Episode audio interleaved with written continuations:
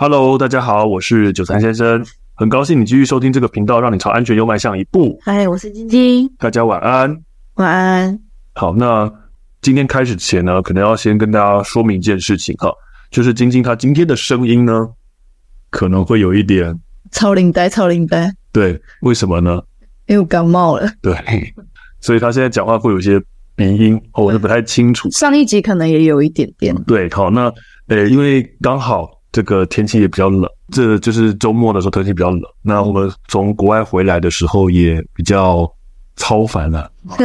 对，就是差不多会有这种情况，就是出去玩的时候反而好像比较更累。对啊，因为出去玩就觉得说，哎，就自己的时间要好好的把握。对啊，舍不得睡觉，每天都很晚睡，每天都都那个熬夜，然后早起，然后呢到处移动啊，就是把自己弄得很累这样子。不过玩就是这样子哦，你玩后这样玩的会心甘情愿。对，那只是一回来呢，刚好又面对工作，然后压力一来，前面的那个身体身体的疲劳又一起加上来。对，然后就很容易身体出现状况。我这次没有排很多行程。哎，对，算已经比较比较稀释一点了。对啊，对，那然后除了你感冒之外，我自己就是其实去了四次东南亚的国家。嗯。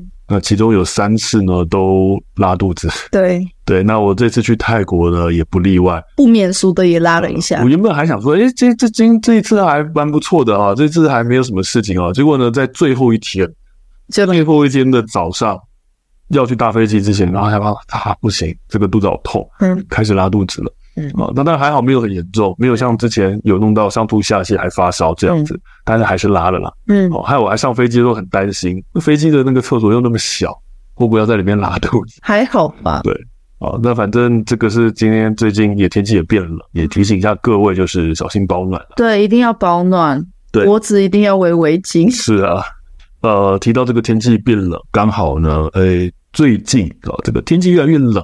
就通常呢，我们大家就会开始，消防队都会宣导两件事情，一个事情是防治一氧化碳中毒，嗯，好，了之前也跟大家提过了，它跟天气冷的关联性是什么？对，那第二个事情呢，就会开始提醒大家要防范电器火灾。好，那因为呢，天气冷的时候呢，诶，这个时候大家的电器用量啊，会有升比较高，啊，用的时间也会比较久。虽然说我觉得夏天那个用量也很高啦，对啊，冷气怕，对啊，对对对，哦，所以呢。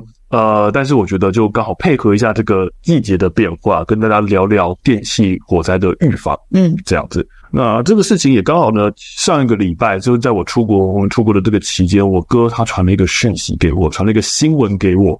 那他就是新闻标题写的说，哦，以下九种电器不要使用延长线。这是他的新闻标题，这么多啊！然后底下开始写他的内文啊，解释说啊，为什么哪些电器，好像是九种电器是哪九种电器，然后为什么他们不能使用延长线这样子。好，那我哥传这个新闻给我看的时候，他就问我说：“哎，这个新闻讲的是真的吗？是对的吗？”那我当时看到这个新闻标题的时候，其实我马上就发现了一个疑问，我觉得有点疑点。他说有九种电器不能够使用延长线。我第一个疑问是为什么？对啊，为什么不能用延长线？对，为什么不能用延长线？因为他讲的是不能用延长线哦，他其实讲的范围还蛮限缩的，还蛮武断的。他说不能使用延长线，那我想说说，诶，为什么不能用呢？我连使用一下都不行吗？那如果我使用延长线，这些电器设备我使用了延长线会怎么样呢？嗯，好，那我就仔细去看他的新闻的内文，结果后来发现了一件事情，其实简单来说呢。我觉得那个标题啊是有一点点太过于夸大了，啊，那标题有点断章取义了。其实内文讲的事情是正确的，他讲的其实是这样说：某种些条件之下，你使用延长线其实会比较容易发生火灾，会比较容易造成灾害，而不是说这些电器是完全不能使用。所以那个标题下的是有一点点，我觉得就是太夸大其词，他讲成都不能使用。它其实里面内文讲的是，在这些条件、一些不利的环境状况之下，使用延长线风险比较大，而不是完全不能使用。所以我想呢，我今天呢就针对这个事情来跟大家做一些进一步的解释。那首先呢，我们讲到电气火灾，这个我要跟大家说明一下，不管大家以前曾经听过哪一种电气火灾的发生原因，它简单来说。造成电气火灾的原因，都是因为你这整个线路当中有某个地方发生了异常的发热，啊，就是你正常电器使用其实是微微发热，这是正常的。嗯，但是呢，你电器可能因为某些关系，可能设备的状况，可能使用的状况，导致你这条线路当中有某个地方异常发热，而从异常发热的地方开始导致了绝缘的碳化，好，然后呢就引起火花。那这个火花呢，如果去引燃了旁边的可燃物，它就会引起了火灾。大概来讲，不管你讲到什么啊，捆绑啊，过负载呀，什么之类的，大部分都是因为这样的缘由。所以，其实我们在讲电气火灾的预防，最重要的事情是有两件事情。第一个预防就是你要尽量避免你的线路有异常的发热啊。那这个方法有很多啊，后面我会一一跟大家解释。那第二个事情是，其实你要尽量减少电器火花产生之后扩大的危险。嗯，所以其实电器设备周边尽量不要堆放很多的易燃物，这个其实是另外一个防范的方式。所以这是简单，大家跟大家说明一下大概。那我们先谈第一个情形，叫做过负载。呃，其实呢，这个现象呢，大家可能生活中都多少有遇过了。大家知道什么是跳电吗？啊，尤其像这个夏天啊，这个冷气吹很多，吹很久啊，或者是呢，像现在冬天，你暖气开一开，嗯，啊，然后再加上呢，哎，电锅也用，嗯，微波炉也用，然后吹风机一开，对，然后就忽然间听到啪一声。然后就咻，所以过负载就是跳电的意思。对，过负载简单来说就是我的这个线路里面呢，它的这个电流量太大了，导致我这个回路里面呢负载过多。那这个电流越大，你的线路里面的温度就会越高。会跳电其实是因为呢，我们先跟大家介绍一下，有个东西叫做配电盘。那大家自己家家户户里面呢都会有一个配电盘。那会建议各位呢，你可能要去了解一下你家里的配电盘在哪里。啊，如果你跳电的话，你要把你的这个电源重新打开，你就是要找到你的配电盘。知道配电盘之后呢，我们把配电盘打开来看一下。那这个其实也是我到一个新的地方，假设我们要租新房子、买新房子，我会去观察一下它的配电盘。电路的事情我没有了解的那么的清楚，我只知道个大概。所以配电盘我会看什么呢？我会看一下它的分区回路有没有分的比较细。这是什么意思？早期的一些老旧的公寓，你会发现配电盘打开来只有一个开关。哦，对，它就是这整栋屋子。你说就只有一个大手把这样？对对对对对，它就是这整栋屋子全部的回路都用一个开关控制。而通常我没记错的话，这个这个开关的这个容许电流就是七十五安培。换句话说呢，就是你这间房子里面，如果你现在所有的电器设备接接接接接接接上去之后啊，总 total 超过了七十五安培，它的这个开关，我们讲的叫保险开关啊，或者是叫做无熔丝开关，超过七十五安培之后，这个开关就会跳起来，就是我们讲的跳电。嗯，然后呢，你家里就会咻熄灯。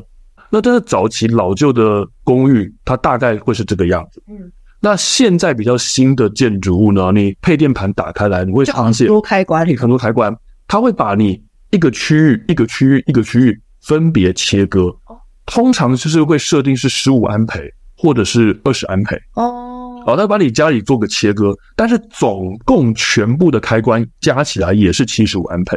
那这样做细分分割的好处是什么呢？是如果我没有分割。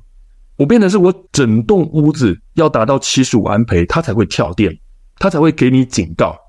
但是如果我今天把它细分成十五安培、十五安培、十五安培这样子，好，那假设我的十五安培是在厨房呃，卧房也是十五安培啊，客厅也放十五安培，变成是我只要厨房里面超过十五安培，厨房那个区域就会跳电。所以这样做的好处是，其实第一个我会变得更容易跳电哦，但是呢，我的安全性也会比较高，嗯。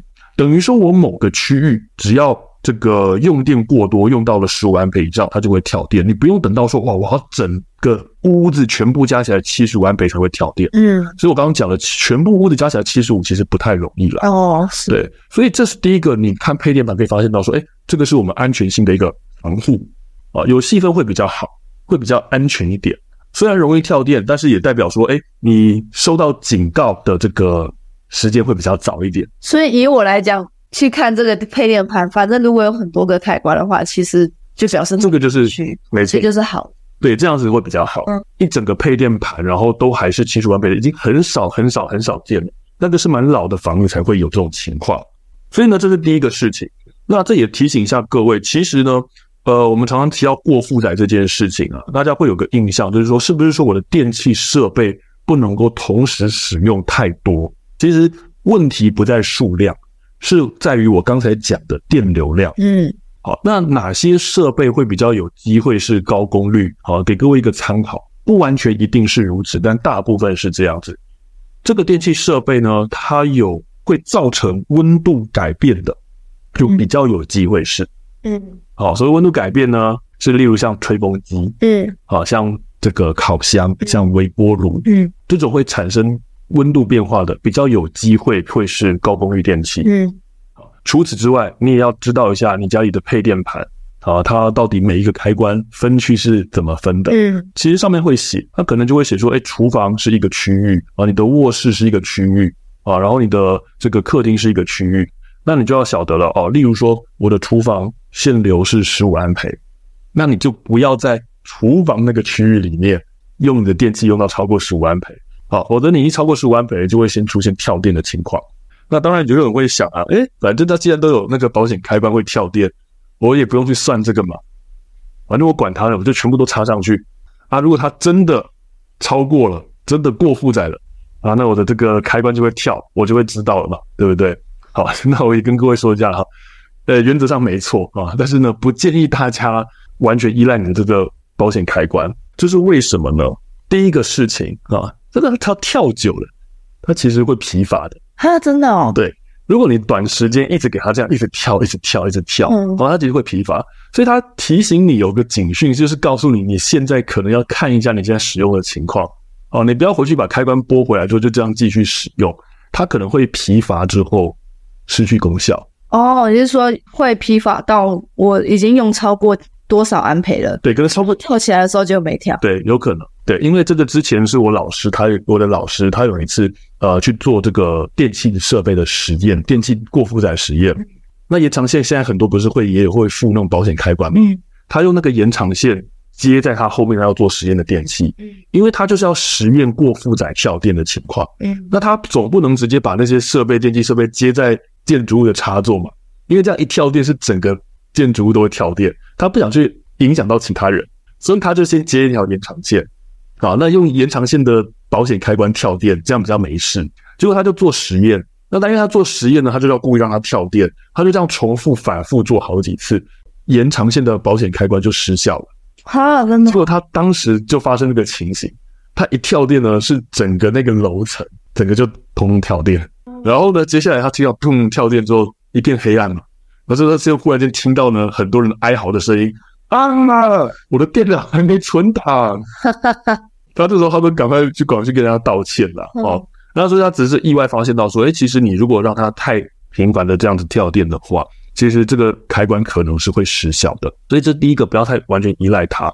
那第二个事情是，其实有某一些电器起火的原因，它是不会去触发乌龙丝开关的。也就是说，当它起火的时候，保险开关不会有任何反应。这个之后再跟大家讲。讲完这个我们讲的过负载的这种现象之后，那它跟我们的延长线有什么关系？我们通常会使用延长线的目的有两个，一个是我的距离不够，所以要延长嘛。那第二个事情呢，其实有些人是这样子，是我的插座不够，所以我要把它接出很多个插座。因为有些延长线它那么一排，我就五六个插座嘛，所以呢，我延长线接下去，诶，我就把一个插座变成了六个插座。所以其实讲到说延长线跟过负载的关联性，第一个问题就是有些人会因为说啊，我插座不够，所以呢就接一个延长线，增加我的插座数量，也就是它会增加你同时间使用很多电器的机会。所以其实刚才我哥前面讲的那个新闻那个文章里面，他讲到的其实是这个概念。很多人使用延长线的时候会接很多的电器设备，嗯，如果它功率不高，那还好。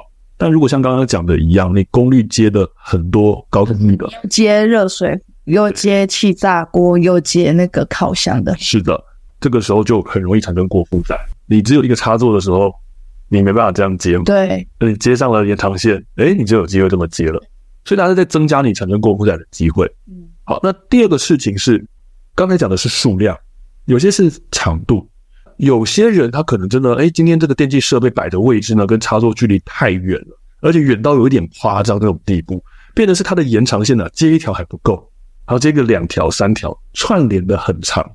哦，你说接延长线接延长线？对，其实这样就会就会有机会让你的无熔丝开关失效，因为你延长线拉长了，你的电阻增加，其实它的电流从头到尾巴地方会开始慢慢衰减，慢慢衰减。当然不会那么夸张的，就是雪崩式下滑。但是呢，你接的越长，它衰减的幅度就会越大，所以有可能变成是：哎，我今天其实远端的地方哦，我的这个电流量已经超过，但是因为我接延长线接的很长，所以这个电流呢跑跑跑跑跑了很长一段路之后，电流已经下降了，变成它其实没办法去触发你的保险开关，没办法去触发你的警告。那这样子当然也会有一种危险，就是我实际上远端已经过负载了，但是保险开关呢却没有办法有反应。嗯，当然这种状况是很极端、很夸张，不太容易发生。只是你今天延长线的串联越接越多的话，这毕竟不是好事情。所以这是提醒一下各位，过负载跟我们的长延长线有什么样的关联性？其实是在这里。那我们在有条件的情况之下使用延长线，其实它都是安全的。因为那么可没有那么可怕，对，然后不会像他上面讲的说，这只有种电器啊，通通不能用长线，没有这样的。像我们自己家里，我们都算很注重安全的，我们家里延长线也是照样在用，对啊，啊，没有那么可怕，好，但是就是讲的有条件、有安全前提之下的使用。什么样叫做有条件、有安全前提下使用？就是刚才讲的，第一个，我们的电器最多最多，我们就只有接一条延长线，我们绝对不会延长线又接延长线，嗯。第二件事情，我们的延长线我们都会去买有合格标章，而且有保险开关的，嗯，等于我们再多了另外一层保险。第三个事情，我们的那个延长线呢，都只一次使用一个电器。我们的延长线真的只是为了要让我们加长长度，我们用延长线不是增加插座用，对，我们不是拿来增加插座用的，对。所以呢，我们那个一排延长线啊，上面可能有五五六个插座。但是我们永远哦，永远都只有在一个时间之内使用一个而已。对，所以呢，我想就是让大家提醒一下，也让大家知道一下啦。好，我们延长线怎么使用？哦，实际上延长线没有像他讲的那样子说哦，完全不能接，不至于如此。但是你要在有安全前提之下去使用。那什么是安全的前提？就是刚才跟大家分享讲解的那些概念。可是我家就是有很多电器呀，那我不用这些延长线，然后直接。用延长线一次只插一个电器，那我买延长线干嘛？那你要同时使用的话，我觉得就是刚才跟大家提到一个事情，你可能要去了解一下你家里配电盘分配的位置，那你至少不要用在同一个区域。不要用在同一个。你说就是很多高功率的东西要分开区域使用的。对对对对对对。哦，分分在不同的插座。对，没错，分在不同的回路里面。哦。对，你这样才可以去避开说啊，我一个回路里面的这个电流量过高，去分散那电流量。对，这是一个方法。嗯。啊，当然有人会讲说，可是问题是我这个厨房设备就一定会在厨房里面呢？对呀。啊，那我还是一样，我觉得。你能够分时段使用就分时段使用，对，不要一次用那么多。对，你不要微波炉在微波，然后电锅也在电，然后那个气炸锅也在同时炸。嗯，其实我说真的，你这样接上去哦，大概就会跳电了啦。嗯，好，你也没办法这样继续使用下去。有些人不信邪，就是把开关拨回去继续使用，那就可能会出现我刚刚讲的，他搞不好就疲乏，疲乏就不会有警讯了。嗯，这样当然不好。你要在同一个区域里面使用这么多电器，高功率电器，我没有意见。但是重点不要同一个时间，我觉得实际生活上应该也没有这个必要。